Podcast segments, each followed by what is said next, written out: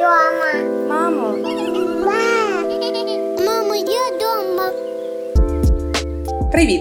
Я Ірина Заремба. Разом з Євгенією Мегріш та нашими слухачами тут ми створюємо перший україномовний подкаст про усиновлення «Мамо, я вдома» – платформа, на якій ми розвінчуємо міфи про усиновлення. Адже усиновлення – це не геройство, а лише один із способів поповнити свою сім'ю.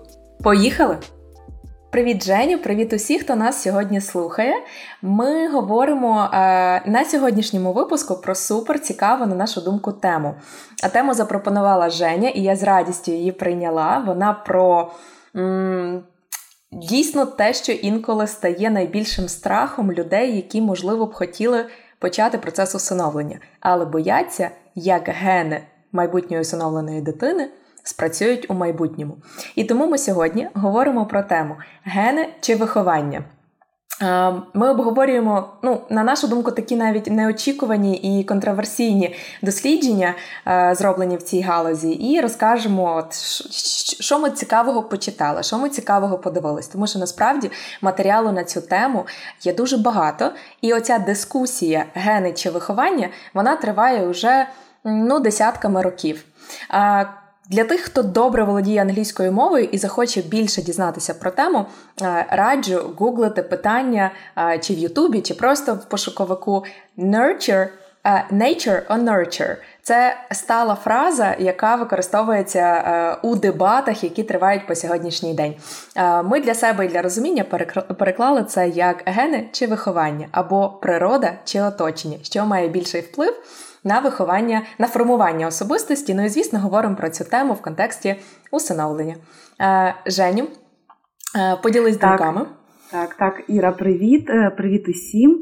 І дійсно, перед тим, як почати цю неоднозначну тему, пропоную пояснити і дійсно проговорити так дуже чітко, чому ми хочемо про неї поспілкуватися саме у контексті усиновлення, адже ми дійсно не генетики, ми юристи, і ми з точки зору медицини, чи біології, чи генетики не зможемо, скажімо так, надати таку професійну думку. Ми просто хочемо поговорити, тому що поговорити, тому що у багатьох людей при слові усиновлення відразу з'являється такий стереотипний страх того, що дитина буде схожою на біологічних батьків і не тільки зовні, чи отримає якісь спадкові хвороби. Тобто це такий розповсюджений міф.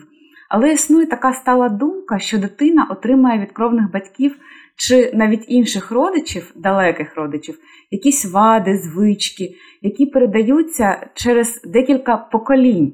Це так звана генетична пам'ять.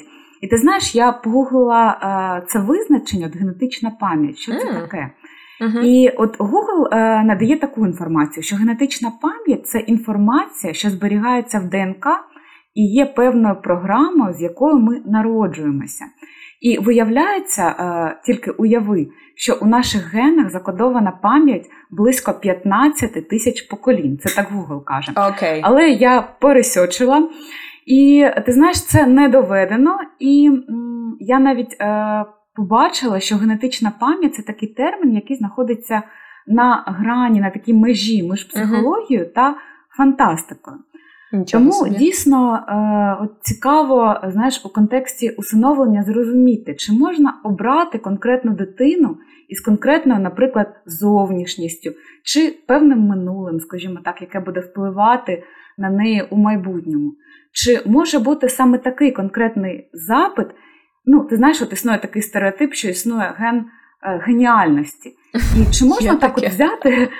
Да, є такий стереотип, але ти знаєш, я послухала багатьох е, генетиків, і усі вони спростували це. Тобто це дійсно стереотипи, такого гену взагалі не існує. Але ось так, якщо е, побутово так казати, чи можна дійсно, от я хочу собі ось таку дитину, намалювала собі у своїй голові, чи можу я таку замовити, скажімо так. Ну, це дуже така некрасива, скажімо так, метафора, порівняння, але от з юридичної точки зору я приходжу і замовляю собі дитину. Я можу так зробити чи ні? Ну, по-перше, для всіх, хто нас слухає, нема такого поняття, як замовити дитину. Та? Тобто це абсолютно, мабуть, невірний підхід. Але, дійсно, коли людина починає процес усиновлення, в неї є якісь очікування або, скажімо, можливо, не очікування, але точно яку дитину вона, чи він, чи вони не можуть, не хочуть усиновлювати. І для того відбувається процес усиновлення, в рамках якого є такий обов'язковий етап, як м- курси. Курси для майбутніх усиновлювачів, опікунів, опікувальників, прийомних батьків та батьків-вихователів. Ці курси є обов'язковою частиною процесу усиновлення, і, власне, на цих курсах, коли люди проходять тренінги, навчання, дискусії, розмови, діляться своїми враженнями, очікуваннями, в кінці цього курсу, цього тренінгу, коли люди, кандидати, майбутні усиновлювачі, його закінчують, видається чи не видається, в залежності від ситуації, висновок про довідка про проходження цього курсу. І в довідці про проходження курсу підготовки майбутніх усиновлювачів обов'язково також зазначається інформація про те, яку дитину, по-перше, люди готові е, прийняти е, до усиновлення. Зазначається, наприклад, це стать, е, хлопчик чи дівчинка, е, вікова категорія, наприклад, готова прийняти дитину від, від нуля до п'яти років, так? І е, там готова чи не готова приймати дитину з певними е, ну, питаннями по, по лінії здоров'я, і також рідні брати чи сестри. Другим блоком описується інформація фахівців Центру соціальних служб, це ті люди, які проводять курси по підготовці кандидатів в усиновлювачі, де зазначається за результатами курсів, які категорії дітей рекомендуються до усиновлення. Але тут тільки такі критерії, знову ж таки, вік, стать, наявність чи відсутність хворіб і наскільки складних хворіб люди готові прийняти та і займатися дитиною такою, і наявність братів і сестер. А в жодному випадку не буде зазначено, що ця людина готова усиновити тільки там блакитнооку дівчинку до трьох років і все. Та? Тобто це неправильний підхід, і люди, мабуть, ем, ну хто починає процес усиновлення, можливо, так хоче думати чи думає, але люди, які насправді вже пройшли і вже живуть, будують стосунки з дитиною, яка прийшла в їхню сім'ю через усиновлення, дуже просту річ кажуть. Коли ти приймаєш рішення про усиновлення, ти готовий, ти дійсно, твоя основна мета – це поповнити свою сім'ю, подарувати одній людинці, маленькій дитинці, свою сім'ю, свою турботу, свою любов. То ти насправді, коли прийняв рішення, далі набагато простіше. Ти приймаєш дитину, яка є доступна. Це дев'яносто, мабуть, п'ять відсотків від усіх наших усиновлювачів, яких ми або супроводжували, або супроводжуємо, або тих, які готові ділитися своїми історіями і дуже відверто про це розказують у своїх блогах, влогах, інстаграмах і так далі. І для мене стала така дуже, знаєш, як от з юридичної точки зору, ти не можеш замовити, там, знаєш, там, поставити критерії, що тільки таку дитину ти готовий прийняти, але з іншого боку, ти, тобі точно не нав'яжуть дитину, яку ти не готовий прийняти. Та? Тобто завжди має бути оце от знайомство і встановлення контакту, етап, в рамках якого ти приймаєш рішення стосовно тієї чи конкретної чи іншої дитини. Ну, десь так. Дуже так. Багато думок, я, я, я розумію, мене понесло, але ось де, десь так. Та? Тобто ми кажемо про те, що ми не можемо так цинічно казати, що це магазин, це не магазин, але ми можемо сказати, так, що вибір завжди є. Тобто та, це ну, не нав'язування когось, але ти та, завжди маєш вибір. Ну, от мене, наприклад, дівчинка, яка задумується над усиновленням, запиталась, каже, от я прийшла, я починаю процес усиновлення, а якщо мені дають дитину, яка мені не подобається, ну то ти її не візьмеш, ти не встановиш з нею контакт, не відбудеться, має бути вільна воля е, всіх учасників, та, і особливо усиновлювачів. І е, в процесі усиновлення для того і існує можливість у цього знайомства з дитиною, е, там ти приходиш, відвідуєш дитину, з нею спілкуєшся, е, ви бавитесь, у вас якісь заняття, та, для того, щоб ти зрозумів, а ти готовий взагалі далі проводити час цієї дитиною і віддаватися їй чи ні. А, і воно десь логічно, та, весь процес, коли ти розкладаєш, і для чого він існує, ну, для того, щоб люди дійсно приймали усвідомлені рішення про такий крок. Ось, і тобі точно не нав'яжуть дитину, яка тобі не підходить. От в нас зараз в період воєнного стану є можливість податися на людей, які готові тимчасово прихистити дітей, які опинилися без батьківського піклування. Та? І я пам'ятаю, коли ми з чоловіком обговорювали цю тему, я кажу, ти знаєш, от ми подаємось, ми маємо бути готові до того, що от завтра нас покличе служба у справах дітей і можуть дати дитину. І він каже, і що? А якщо нам дитина не сподобалась? Ну, тобто, знаєш, в людей дійсно є цей страх, що можуть тобі дати якусь дитину, яка тобі не сподобається. Ні, це завжди рішення остаточно все одно залишається за усиновлювачем, чи він приймає цю дитину, чи він висловлює своє бажання а, прийняти дитину і а, стати її усиновлювачем. Ну так, мені здається, що, знаєш, це питання про чесність, чесність перед дитиною, перед собою.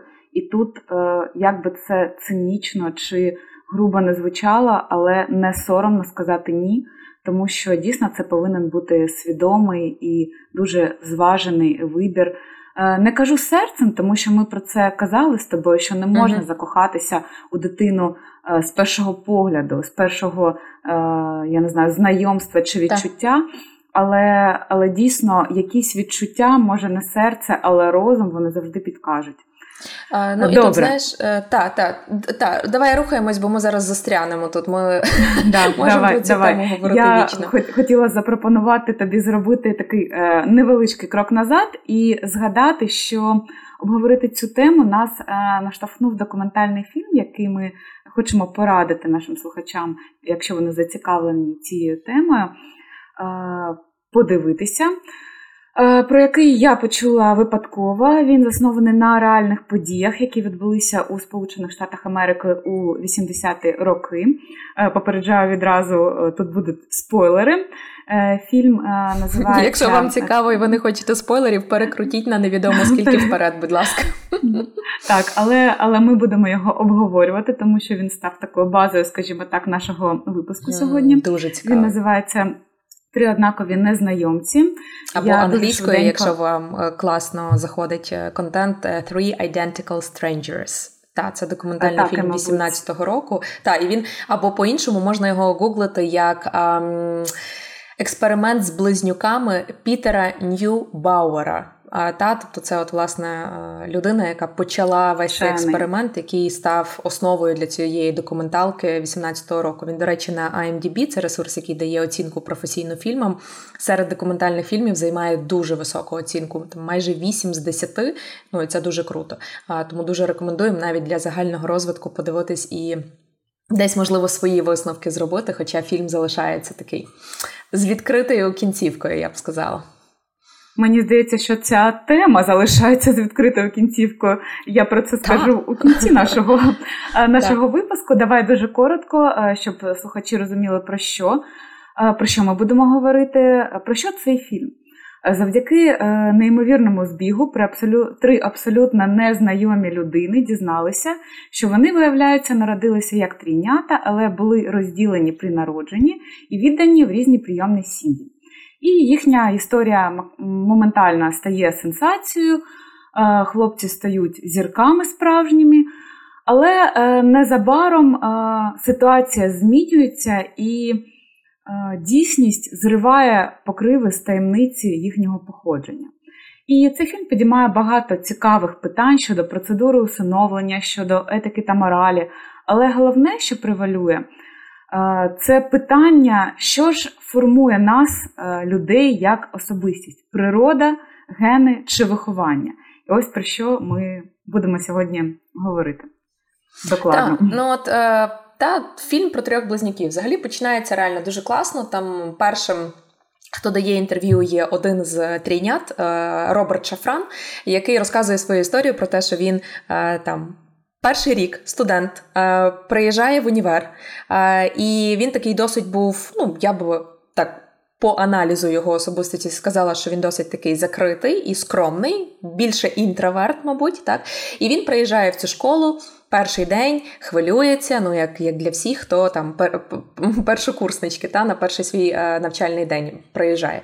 І, значить, він приїжджає, і на подвір'ї цього коледжу, де вони там навчаються, він розуміє, що всі його вітають Так, ніби його вже давним-давно знають. І починають: о, привіт, як твої справи? Він такий: та нормально в мене справи. Ну, тобто, і там дівчата накидаються на нього і такі: о, привіт, привіт. Та, тобто, таке відчуття, що ну, вони його з кимось плутають. Він поки не може зрозуміти, що відбувається, але там шукає свій, свою кімнату, де, де в нього там гуртожицька кімната. Та. І тут в якийсь момент заходить ще один а, хлопець і такий: Едвард, привіт! І він такий розвертається, каже: я не Едвард, я Роберт, в чому справа? Каже, я не можу зрозуміти. І тут е, ось цей друг доганяє, каже: слухай, е, ти усиновлений? Він такий: так, я усиновлений. В тебе день народження там тоді-то? Так, в мене день народження тоді-то. Каже: це неймовірно, я думаю, в тебе є рідний брат-близнюк. І таким чином оцей Роберт і Едвард, вони знайомляться між собою. І з'ясовується, що це дійсно просто два ідентичні персонажі. Вони виглядають однаково, в них зачіски однакові, вони навіть в той, в той самий коледж приїхали навчатися. Оці два хлопці, Роберт і Едвард, вони стають сенсацією, про них починають писати в місцевих газетах, їхні фото починають публікувати, як неймовірна історія «Вау-вау», там діти були при народженні розлучені з якихось причин і віддані під усиновлення, і ніхто не знав про те, що в них є брати-сестри. Брати, точніше, та. І, відповідно, а, сенсація ця набуває такого, там, так розкручується, що в якийсь момент знаходяться знайомі люди, які розуміють, що ці знайомі люди є друзями третього хлопчика, який також, мабуть, є їхній брат рідний. І так з'ясовується, що є Роберт Шафран, Едвард Галанд і Девід Келман, три хлопці, які були народжені як тринята і які були розлучені при народженні і віддані на усиновлення в різні сім'ї. І тут дуже цікаво, що коли вони всі зустрічаються, та двадцять років хлопцям, там дев'ятнадцять-двадцять років, вони просто в захваті від того, що вони є. Для них це все весело, для них це все неймовірно, це як якась казка, і вони е, стараються, ну, тобто, та, як кетчап, та, тобто, наздогнати, надолужити те, що, мабуть, втратили, не знаючи про існування один одного. Вони починають шукати спільні інтереси, е, і взагалі там, от, е, коли ти дивишся, ти не розумієш, куди веде цей фільм, тому що перша частина цього фільму, вона дійсно про те, що насправді, ну, вони ідентичні. В них а, однакове волосся, однакові зачіски, в них однакові вирази обличчя, в них однакові голоси, в них м, однаково великі руки в усіх. Вони ходять, рухаються однаково. Однаково, в них однаковий е, смак, та, там, вони люблять однаковий алкоголь, та, курять такі ж сигарети, е, там, мають однакові вподобання в їжі і так далі. І ти не розумієш, ну, тобто, е, я коли дивилась цей, е, цю документалку на, на самому початку, мабуть, та, вона мене розчаровувала, тому що я внутрішньо е, глибоко переконана в тому, що все-таки на особистість е, більше впливає оточення і виховання. Та, тобто це, ну, не знаю, такий банальний приклад, як, наприклад, людина, яка народилася у певному мовному середовищі, дуже легко починає природньо говорити цією мовою, тому що вона бачить, чує, і з нею спілкуються, комунікують відповідною мовою. Е, і коли людина переїжджає, наприклад, в іншу країну, їй теж простіше навчитися іншої мови, тому що в неї є відповідне оточення. Та, тобто, це от як найпростіший приклад, коли оточення впливає на нас певним чином. Е, і, відповідно, дивлячись, та, цю от, першу частину документалки, я така: ні, ну ні, ну чому? Ну чому все-таки гени переважають і чому вони всі такі візуально схожі?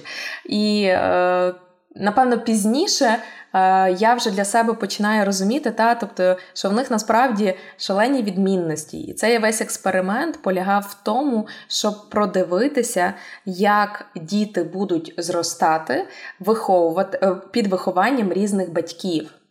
Тому що кожен з них, Роберт, Едвард і Девід, були усиновлені різними по соціальному статусу батьками. Роберт був у багатій сім'ї лікаря і адвокатки, Едвард був в такій middle class, в нього тато був вчителем, мама домогосподаркою, і Девід був у сім'ї іммігрантів, які на папері були найменш ерудована сім'я, але при цьому найбільш любляча. Ну, принаймні, про це там червоною ниткою говорять в фільмі. І, насправді, фільм показує, що ну от, наприклад, от, Жень, ти коли дивилася, та, давай, давай я зроблю крок назад, от, ти коли дивилася фільм, які в тебе були враження і роздуми? Тому що я знаю, що ти в декілька етапів підійшла до фільму, тому що ти його настільки обдумувала. А потім я скажу про свої висновки, які в мене е, народилися в голові після його перегляду. Знаєш, я, мабуть, не висновками, а так такими крупними мазками скажу щодо деяких таких тез, які для, я для себе виділяла. Ось ти казала щодо оточення, членів, uh-huh. і для мене дійсно було дуже цікавим те, що діти, вони були розділені тоді, коли вони були ще дуже маленькими, вони не знали місяців. Один одного. Так. Так, але коли вони зустрілися, то вони відчули дуже тісний зв'язок ментальний. І вони, ніби знають один одного відчу... все життя, вони постійно да, про це казали. Вони угу. відчули відсутність чужого, нібито вони знали один одного все життя.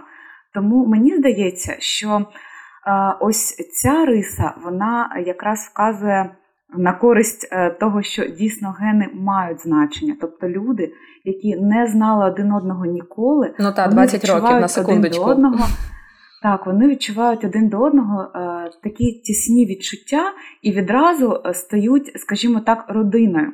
І ще мені е, дійсно е, дуже сподобався, ну не сподобався, не здивував той факт, що дійсно е, немає значення е, хто твій кровний батько, хто, хто тебе народив, тому що е, вони були е, розміщені у різних родинах, різних за соціальним статусом, різним, різних за матеріальним статусом, але... Ну і типу виховання, що... та? Там дуже класно проаналізовано, так, так. хто як брав участь у вихованні і ну, які методи були, та? Хтось строгіший, хтось більш люблячий, хтось, в принципі, дуже трудяга і не мав часу, та? Тобто ці всі речі теж дуже класно проаналізовані. Але цікаво те, що після того, як діти зустрілись, їх, скажімо так, спільним батьком став батько найбіднішої родини. Тобто це вказує лише на те, що немає переважного значення, яка родина за своєю заможністю. Тобто, дійсно, заможність, соціальний ми... статус, так? Соціальний статус, виховання, скажімо так, з точки зору освіти її, респектабельності, і діти, вони тягнулися до того, до того батька, який був найбільш емпатичним, який мав е, більше часу для того, щоб проводити його з ними, щоб дарувати їм своє тепло і любов. Тобто ми е, тут також бачимо е, те, що діти, е, вони завжди тягнуться до е, того, хто тягнеться до них. І це природньо, це природньо для будь-якої людини. І мені здається, що це теж дуже важлива така теза, яка була е, показана у цьому експерименті. Знаєш, я ж... У мене реально сльози в очах, тому що це дійсно е, оцей тато, вони його називали, я не знаю, як вони в перекладі переклали, але англійською це звучало бабело. Він такий був як дуже великий, дуже добряк, і він такий трошки навіть на Шрека мені схожий був, знаєш, в хорошому значенні цього слова. І оцей от бабело, як вони казали, перекладається як е, любов, поцілунки, обнімашки. І от е, кожен з хлопців, Боб, Ед і Девід, вони постійно найбільше зависали, власне, в нього дома, тому що банально тато найбільше, е, тато цього Девіда був найбільш таким готовим ділитися своєю любов'ю. І вони не приходили за тим, щоб там, не знаю, е, якісь поради порадити, та, порадити ще щось, а, власне, приходили за його увагою. І це так класно, тобто це дійсно показує про те, що люди хочуть, е, і в тому числі діти, вони хочуть просто твоєї уваги, просто твоєї любові і готовності слухати і ділити твої переживання, твої інтереси. І це ж класно, та? Тобто, коли ти такий, який готовий цим ділитися, то дійсно, мабуть, немає значення, яку дитину ти виховуєш, свою кровну, яку ти е, сам народив, чи дитину, яку ти прийняв через усиновлення. Якщо ти дійсно готовий ділитися любов'ю, віддавати і бути оцим бабело для дитини, то ну, це ж класно. Це є, мабуть, те, що найбільше потрібно для формування здорової особистості і просто здорової людини. Так, так. А щодо спільності, ти знаєш, мені здається, що Люди взагалі дуже часто штучно намагаються знайти своїх та виокремити якісь загальні риси, які визнають як спільні. Оце мені дуже схоже, знаєш, навіть на відчуття, перші відчуття закоханості, коли люди знаходять себе у іншій людині. Вони кажуть, боже, вона ж моє дзеркало, вона моя друга половинка. І фільми вона такі і... любить, як я, і їсти так, вона любить так. те, що я, і каву таку п'є, як я. Так, тобто фокус там, де увага. Я, мені здається, на минулому нашому випуску казала mm-hmm. про казала цю тезу. Десь і було, ти так. фокусуєшся на тому, да, що ти хочеш побачити. І дійсно у цьому експерименті ми також бачимо, що діти їм хотілося, їм хотілося бути схожими. Одним цілим, да, так. схожими. І тому вони м, винаходили, скажімо так, ці спільні риси. Тому що мені здається, що у вісімдесяті роки у Сполучених Штатах ну, дев'яносто відсотків молоді курило Мальборо.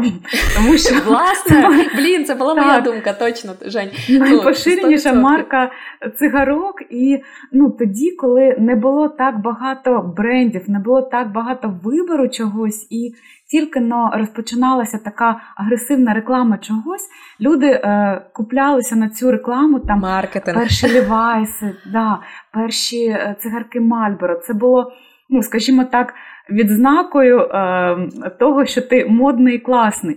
Тому, мабуть, коли вони е, виокремлювали ці спільні риси, то це було дещо штучно, тому що вони хотіли цього. Вони хотіли... Ну... Та, і тим більше, розумієш, вони, та, і вони ж вони ж почали, вони ж пішли на оці всі шоу, всі телешоу, які існували в той період часу в Америці, всі хотіли їх бачити на своїх ті ві-шоу, там, пабліки, які в, то, в той час були виключно в газети, та, газети і журнали, всі хотіли про них написати, журналісти їх шукали, вони навіть знялися в якомусь фрагменті фільму, і, і як виявилось, вони знялися з Мадонною, вони просто на той момент не знали, що це Мадонна, Мадонна. І так далі. Та? Тобто вони дійсно знайшли якісь спільні речі, які їх дуже... Ну, по-перше, вони візуально виглядали однаково. Тут теж теза, яка насправді не до кінця правда, тому що вони дуже відрізнялися за об'ємом. Кожен з них був... От, Роберт, мені здається, був найбільш худеньким, Едвард був таким найбільш пишечкою, і Девід був десь посередині. Та? Тобто це теж... От вони ніби вони ідентичні, але тим не менше вони відрізнялися своєю повнотою. Зачіска тільки в двох з них була дійсно однаковою, ну але камон, та? Тобто це питання просто піти підстригтися, в третього була вона, вона відрізнялася. Стосовно того, що вони, пам'ятаєш, відповідали в інтерв'ю на питання, а смак в жінках у вас також однаковий? І вони всі такі, так. Ну але по факту кожен з них одружився на жінці, яка ну зовсім не схожа на, на дві інші. Та? І для мене перш Перший момент, та, тобто це, от як вони кажуть, ми настільки хотіли, нам так подобалося бути, оця увага преси, увага людей до нашої історії, що ми хотіли, ми знайшли те, що в нас є спільне, і ми на цьому акцентували. І це, типу, те, що від нас очікували. І це, знаєш, послужило їм в той момент часу. І перший дзвоник, який мені дав зрозуміти, що вони, ну, от, як особистості, не як картинка, а як особистості різні, це коли їхні дружини про них говорили. І от, наприклад, там дружина Роберта закохалася в нього, тому що в нього був найбільш гострий розум. Він, вона так називала його raw nature intelligence. Та от, от це найбільше привабило в ньому. Не, не Едвард, не Девід її привабив, а, власне, Роберт своєю такою тон, таким, тонким, гострим розумом. По Девіду його дружина сказала, ну, він просто найкращий з усіх. Ну, чи, може, власне, Девід для неї став найкращий з усіх? Якісь риси були притаманні тільки Девіду, які для неї стали такі привабливі. І про Едварда дружина сказала, ну він був найбільш симпатяшка з усіх. Та? Тобто вони ж так. виглядали наче однаково, але вона каже, ну він був the handsomest in the room. Та? Тобто, але ж здавалося б, вони виглядали однаково. Тобто все-таки особистості в них різні і при, ну, привабили різних партнерок у житті. І це от як перший момент, що все-таки ну, давайте відрізняти, що вони не є абсолютно ідентичними і, можливо, ідентичність їхня завершується на моменті десь такому візуальному. А коли ми говоримо про, про людину, про її, ну, людина ж це ж комбінація всього, та, і візуал, і, і сприйняття, і якась енергетика в кожного своя.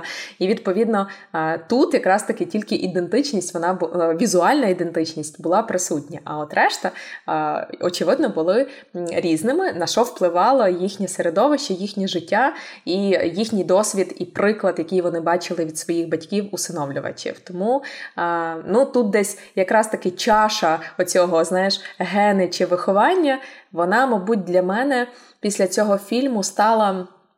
Ну, десь так, сорок на шістдесят, де, е, власне, гени, звичайно, що вони визначають, е, та банально вони визначають те, як ти виглядаєш загалом, як, знаєш, стартова лінія, колір шкіри, колір очей, колір волосся природній, визначають, не знаю, там, твій, твій стан здоров'я, та, тому що справді там генетично передаються захворювання і є складні захворювання, такі як, там, не знаю, шизофренія чи цукровий діабет, і, звісно, він генетично може передаватись і ризик дуже високий. Цього ніхто не забере, це, це біологія.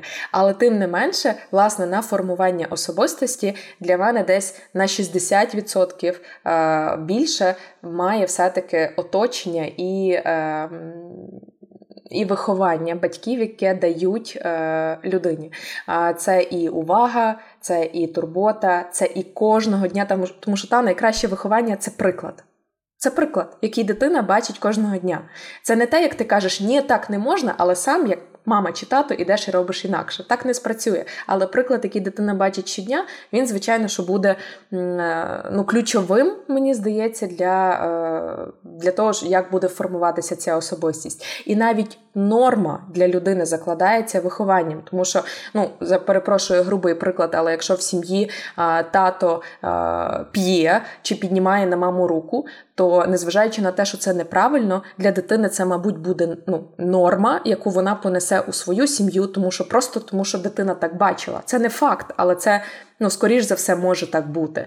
Але в сім'ї, де дитина бачить, тато ставиться до мами з повагою, мама любить і дбає про свого чоловіка, буде інша модель, яку бачить дитина і яку вона понесе у свою сім'ю. Тому тут очевидно, що для мене, очевидно, для мене це є підтвердженням того, що оточення і виховання, мабуть, можуть а, підсилити або послабити будь-яку генетику. Ти знаєш, я передивилася багато інтерв'ю. Так, так, я так вступила. Я передивилася багато інтерв'ю з генетиками, і ти знаєш, що мене здивувало, я ось хотіла почути від генетика, тому що, знаєш, от юрист завжди каже «до суду», хірург каже «різати». Я думала, генетик буде казати там «гени», тільки «гени», да, але ні.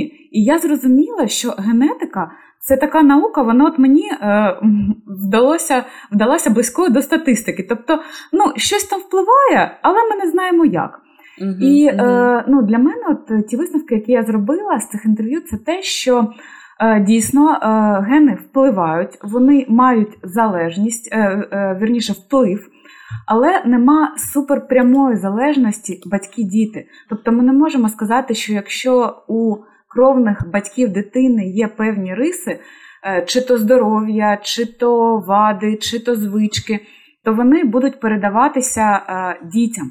Тобто генів їх двадцять п'ять тисяч взагалі.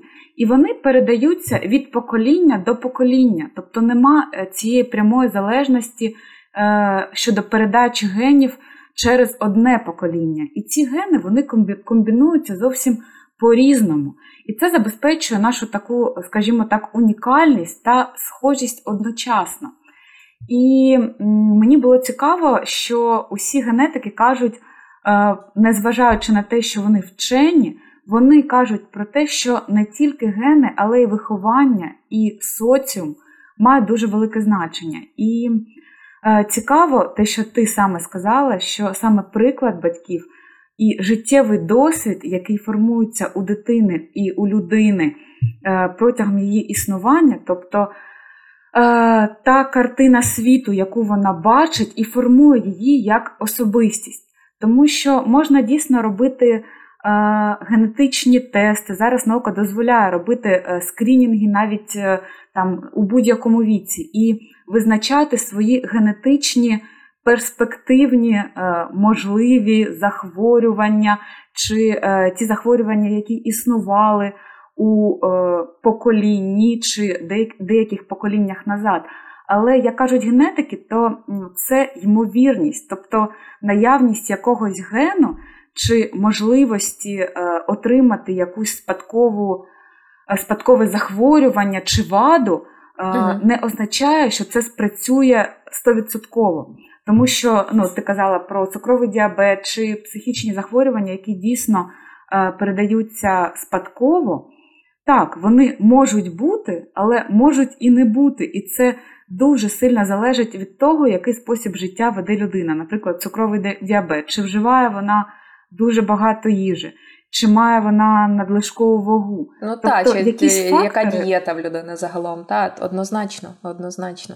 Вони ну, ти збільшують знаєш... чи зменшують вірогідність. Так, так. так. Я ще хотіла зробити от та застереження, так, коли ми говоримо про ці всі речі, про гени, це те, що ми дійсно начиталися, надивились, тому що матеріалів дуже багато. У мене прийшла думка, що нам варто буде зробити частину другу цього подкасту і запросити якогось класного генетика, який... з наукової точки зору про, прокоментую ці речі. В той же час є дуже класний випуск подкасту «Від подкаст» чи «Бід подкаст», я не знаю, тому що знайшла їх вперше, коли шукала інформацію про гени проти виховання. І подкаст номер вісімнадцять, він якраз розказує про, розкриває тему, як на нас впливають гени. Олена Подгорна, якщо я правильно назвала, генетик, розказує і коментує питання ведучих. І от там дуже класно, там от можна детально від експерта послухати про міфи про генетичну спадковість. Ми, до речі, залишимо в описі до цього епізоду, ну, прямо по хвилинах, де можна послухати ті чи інші е, теми, якщо ви не хочете цілий випуск послухати. І е, чи передаються залежності спадково.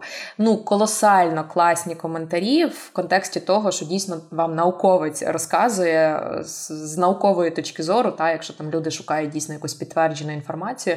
І там дуже класний був коментар про те, що навіть найрозумніша людина, дитина там, з найпрекраснішою генетикою, якщо їх не розвивати, толку з цього буде дуже мало. Чому? Тому що, каже, жодна дитина не народжується розумною. Вона розумною стає в процесі навчання, в процесі ерудиції цієї особистості. І, відповідно, так, гени, вони дають там якісь кращі здібності, якісь більші можливості, там легше тренується пам'ять, там краща якась моторика чи ще щось, але нема такого поняття, як дитина народилася розумна і їй не треба палець об палець вдарити, щоб щось досягти в житті. Ні, так не працює. І, відповідно, навпаки, якщо є слабша генетика, гірше запам'ятовується дитині, та гірше вона тренує свою пам'ять, гірше їй вдаються, не знаю, там якісь математика, чи, чи навпаки якась література, чи якісь ще речі, це не означає, що на дитині треба ставити хрест, це просто означає, що їй більше треба приділити уваги і знайти її сильні сторони, які, ну, просто розвивати. Та? І це от дуже класно е, розказує е, спеціаліст. Ну, якщо вам дійсно там цікаво, зайдіть, послухайте і переконайтесь, що, що така інформація є, і гени це не, е, це не знаю, це не ва... А, та, до речі, ще класна фраза була в цьому от фільмі, з якого ми почали, в документальному «Три однакові незнайомці», де один із журналістів, який детально а, досліджував питання близнюків і цього експерименту з близнюками, він а, каже про те, що, очевидно, гени та виховання є сильними конкурентами, але однозначно гени – це не твоя доля. Гени, вони дають тобі вектор руху, але долю визначає людина собі сама. Через свій вільний вибір, який вона робить кожного дня. Від маленьких рішень до великих. Але той вибір, який робить людина чи дитина, ну, на нього, скоріш за все, впливає приклад і соціум, який його оточують. І, відповідно, для дитини, хто, як не батьки, кровні чи усиновлювачі, можуть дати цей приклад і цей кращий соціум, який буде сприяти формуванню найкращі з можливих особистостей цієї конкретної дитини чи, чи людини. Так? Ось, тому абсолютно десь, згодна. Десь так. Угу. І ти знаєш, от мій висновок, мабуть, будемо вже ставити таку не крапку, а кому у цій темі, але мій висновок був такий, що незалежно від того, яка це людина, усиновлена, просто дитина, от будь-яка людина є просто носієм генів. Їх велика кількість, двадцять п'ять тисяч. І ніхто не знає, якою буде генетична картина і як вони спрацюють. Це мені нагадало навіть такий, знаєш, був дитячий калейдоскоп з унікальною mm. картинкою, яка формується з однакового набору компонентів. І я би навіть, знаєш, порівняла е- гени з якимось музичним інструментом, який, е- на якому поки ніхто не грає. Тобто він може бути джерелом музики, але поки він стоїть, він мовчить. І м- тому лише те, які гени і які наші здібності і біологічні, скажімо так, риси ми пропрацьовуємо, включаємо, лише це впливає і формує нашу особистість. І можна дійсно хотіти блакитноокого янгола і потім нічого не робити з цією людиною, з цією дитиною, не розвивати її. А можна просто хотіти дитину, дарувати їй максимальну любов, турботу, власним прикладом формувати її світогляд і життєвий досвід, і несподівано отримати свого Стіва Джобса. Мені здається, що, mm, що так, це класно. Так. Ну так, батьки Стіва Джобса, коли його приймали в сім'ю, йому, здається, було менше року. Я думаю, вони не думали, що вони приймають Стіва Джобса, якого всі знають, і телефонами, яких ми всі, або майже всі, користуємось. Так? Так. Так. сто відсотків, сто відсотків. Ну, до речі, ще таки е, мені сподобалася фраза, е, я дивилася TED-виступ, та, е, Ірени Галего Ромеро, ось так от її ім'я, цієї пані, яка теж дуже класний зробила виступ про е, гени чи природа, е, тобто в неї так було більше природа чи, е, чи виховання, е, і вона е, в кінці сказала, каже, я хочу вас залишити з такою думкою, що це не природа чи виховання, а це природа та виховання. Ми є результатом колаборації. І це, от, знаєш, як інший підхід до цієї теми, що можна перестати просто змагатися і, знаєш, там, перетягувати цю чашу, що ж все-таки має більше значення, а прийняти те, що значення має і генетика, очевидно, але і виховання. І що не можна там, знаєш, як ставити перед собою тільки там ширму, тільки генетика чи ширму, тільки виховання. Це для, насправді для мене особисто, коли я почну процес усиновлення, я сподіваюся, я його почну, мені поки що чоловік не дозволяє, то я буду просто для, для мене це більше, більше така от ем, поштовх, використовувати моє право як кандидата в усиновлювачі на детальне медичне обстеження дитини, з якою я знайшла контакт і яку потенційно я би хотіла прийняти у свою сім'ю. Не для того, щоб знайти, знаєш, хвороби, які ні, я з такими хворобами дитину не візьму, а для того, щоб прийняти усвідомлене рішення, окей, я маю ресурси, я знаю, як, наприклад, з такою хворобою справлятися, якщо вона є в дитини, чи я можу їх знайти, та, і щоб оцінити дійсно свої можливості і не допустити ситуації, коли через там певну якусь фізичну чи генетичну особливість дитини, ну, я просто не справлюсь з її вихованням, і, і це все буде просто, ну, не знаю, жахливо, та, а дійсно, для того, щоб зробити класний ресерч, в тому числі такий medical examination людини, та, тобто таке обстеження, дійсно медичне обстеження дитини, настільки, наскільки це дає мені право чинне законодавство, і приймати для себе усвідомлене рішення, що окей, так, з цим я думаю, я можу справитись, або окей, ні, це занадто для мене складно, я не потягну, і продовжувати пошуки іншого кандидата. Та? Ось, тому, тому десь так, от, для мого особистого досвіду це стало дуже корисно, тому що воно десь оці, оцю чашу десь для мене вирівняло, тому що я заходила в дослідження теми з думкою, ні, виховання має найбільше значення. Все, крапка, знаєш, там будь-які гени можна виправити. Так, ти можеш мати величезний вплив, але ти також можеш для себе використовувати наукові можливості, медичні можливості, біології для того, щоб зрозуміти, з чим ти можеш стикнутися і чи ти можеш це понести на своїх плечах. Десь так. Так, так. Мені здається, що оце дуже такий класний висновок, що а що так можна було не обирати? Дійсно, не обирати, розуміти, так. що є генетичне щось, що буде дійсно впливати, але є те, на що можеш вплинути і ти сам. Однозначно. Тому мені здається, що нам е, можна також залишити наших слухачів е, на цій думці розмірковувати і пропоную перейти до нашого... О, мене ще стільки на цю тему. Ми точно можемо ще другий випуск зробити. Окей. Так, ми переходимо до нашої стандартної категорії. Це бліц. І ми відповідаємо на питання, які нам задають наші слухачі. Дякуємо за ваші питання, за вашу активність. І радо ділимося відповідями на сьогоднішній пул питань. Женя читає, я відповідаю сьогодні. Домовились. Так, Іра, перше питання. Якщо у дитини є рідні брати чи сестри, чи е, можу я усиновити тільки одного з них? Це е, якраз до нашої теми нашого фільму. Чи так, можна?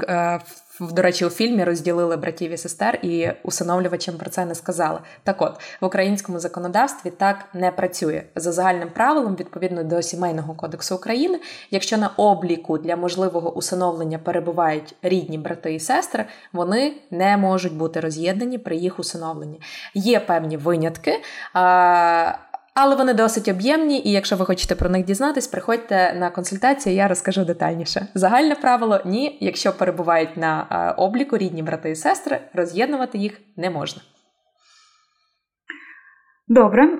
Друге питання. Чи можуть усиновлювачі змінити ім'я дитини? Коротка відповідь на питання – так, але загалом на зміну ім'я дитини потрібна згода дитини, якщо дитина досягла відповідного віку і може висловити чи заперечитись, чи заперечити стосовно зміни свого імені. Тут варто також зазначити про те, що усиновлювачі мають право також змінити іншу персональну інформацію про дитину. А власне, якщо вони записуються батьками дитини за рішенням суду, то вони мають право змінити прізвище та по батькові дитини і місце її народження, і також дату народження. Важливо, дата народження може бути змінена не більше, ніж на шість місяців вперед або назад. І про такі зміни потрібно просити суд, коли ви готуєте заяву до суду про усиновлення. І е, коли рішення набирає законної сили, е, копія цього рішення надсилається в місцеві органи реєстрації актів цивільного стану і видається нове свідоцтво про народження дитини з усіма оновленими персональними даними дитини. Ось так. Добре. І третє у нас буде таке не питання, а навіть більше ситуація. Ось при усиновленні чоловіком дитини другого з подружжя чоловік повинен отримати дозвіл на усиновлення від кровної мами дитини, ну, своєї дружини, наприклад, угу. та її колишнього чоловіка. Це кровний батько дитини у цій ситуації. І чи означає це, що кровний батько дитини при цьому позбавляється з моменту надання такого дозволу своїх батьківських прав? Загалом у дитини юридично може бути тільки одна мама і один тато. Відповідно, коротка відповідь на питання – так, якщо батько надає, кровний батько надає згоду на усиновлення своєї кровної дитини, то він позбавляється прав та обов'язків батька стосовно такої дитини. Єдиний момент – це час, коли він позбавляється таких прав, він позбавляється з моменту надання заяви, але цю заяву, яка, до речі, має бути обов'язково нотаріально посвідчена, він має право відкликати аж до моменту, поки рішення про усиновлення не набрало законної сили. В нього є оцей час на розвернення ситуації. Однак, якщо рішення суду про усиновлення новим чоловіком дружини набрало е, законної сили, е, відповідно з цього моменту кровний батько абсолютно втрачає всі права і обов'язки батька стосовно своєї кровної дитини з юридичної точки зору. Дякую. І наступне питання. Ми з тобою торкалися дещо цієї теми протягом нашого випуску, що існують такі курси, які допомагають розібратися, яку ж дитину ти можеш, не тільки хочеш, але й можеш усиновити. І е, ось е, таке питання. Ці курси існують, але чи є вони обов'язковими і е, чи мають усиновлювачі їх проходити обов'язково чи факультативно, лише мають право? А, обов'язкові. Курси для майбутніх кандидатів в усиновлювачі є обов'язковими по процесу і процедурі усиновлення в Україні. Загалом, усі громадяни України, які бажають усиновити дитину, проходять курс підготовки з питань виховання дітей-сиріт і дітей, позбавлених батьківського піклування. Вони його проходять за відповідною програмою. Програма затверджується Міністерством соціальної політики. Є певні винятки, коли такі курси не потрібно проходити. Це випадки, коли заявниками на усиновлення є кровні родичі дитини, опікуни дитини чи піклувальники, прийомні батьки чи батьки-вихователі. Тому що всі, окрім кровних родичів дитини, раніше проходили курси по підготовці, власне, опікунів, прийомних батьків та батьків-вихователів і знають основи роботи і виховання дітей особливої категорії, дітей-сиріт і дітей, позбавлених батьківського піклування та особливості, які можуть виникати в процесі такого виховання. Курси такі сприяють, реально сприяють підготовці кандидатів і е, допомагають людям набути навичок, якими мають володіти потенційні батьки, які бажають усиновити дітей-сиріт і дітей, позбавлених батьківського піклування. Коли люди закінчують курс, вони отримують довідку, яка засвідчує, що курс пройдено, відповідна кількість годин курсу пройдена, і вони готові стати усиновлювачами, і це є один з документів, який надається для постановки на облік кандидатів в усиновлювачі. В такій довідці обов'язково зазначається кількість дітей, стать і вік, і рекомендації стосовно можливості усиновлення. Ці курси, які є обов'язковими, проводять фахівці регіональних центрів соціальних служб, які, власне, проводять їх тоді, коли е, люди починають процес усиновлення і отримують е, скерування від служби у справах дітей на проходження таких курсів. Ось так. Так, і важливо, що ці курси є безкоштовними. Так, так, так звісно. Усиновлюючи... Загалом процедура усиновлення в Україні є безкоштовною, окрім супровідних витрат, а, таких як нотаріальне посвідчення документів, а, судовий збір і так далі, і так далі. Добре, і останнє питання, таке невелике, але ну, цікаве. Чи релігія, віросповідання впливають на процес усиновлення? А, ну, загалом, релігія, віросповідання не впливають на можливість особи стати кандидатом в усиновлювачі, але ну, при цьому, коли дитина влаштовується в сім'ю, то, звичайно, соціальні працівники враховують етнічне походження кандидатів, релігійну, культурну приналежність, рідну мову потенційних усиновлювачів і так далі. Все для того, щоб можливо, ну, була можливість забезпечити для дитини а, поступовість і наступність у вихованні і освіті. Ось, але загалом на можливість стати кандидатами релігія чи віросповідання не впливають. Добре, Іра, дуже дякую. Наш випуск на сьогодні завершено. А наш випуск добігає кінця. Дякуємо, що слухали і відкривали своє серце цій важливій темі. І традиційно, коли ви думаєте, чи готові усиновити, пам'ятайте, що жодна дитина не була готова залишитися без батьків. З вами були Ірина Заремба та Євгенія Мегріш та наш «Мамо, я вдома» подкаст. Бережіть себе, продовжуйте слухати нас. Ми будемо ставати ще кращими.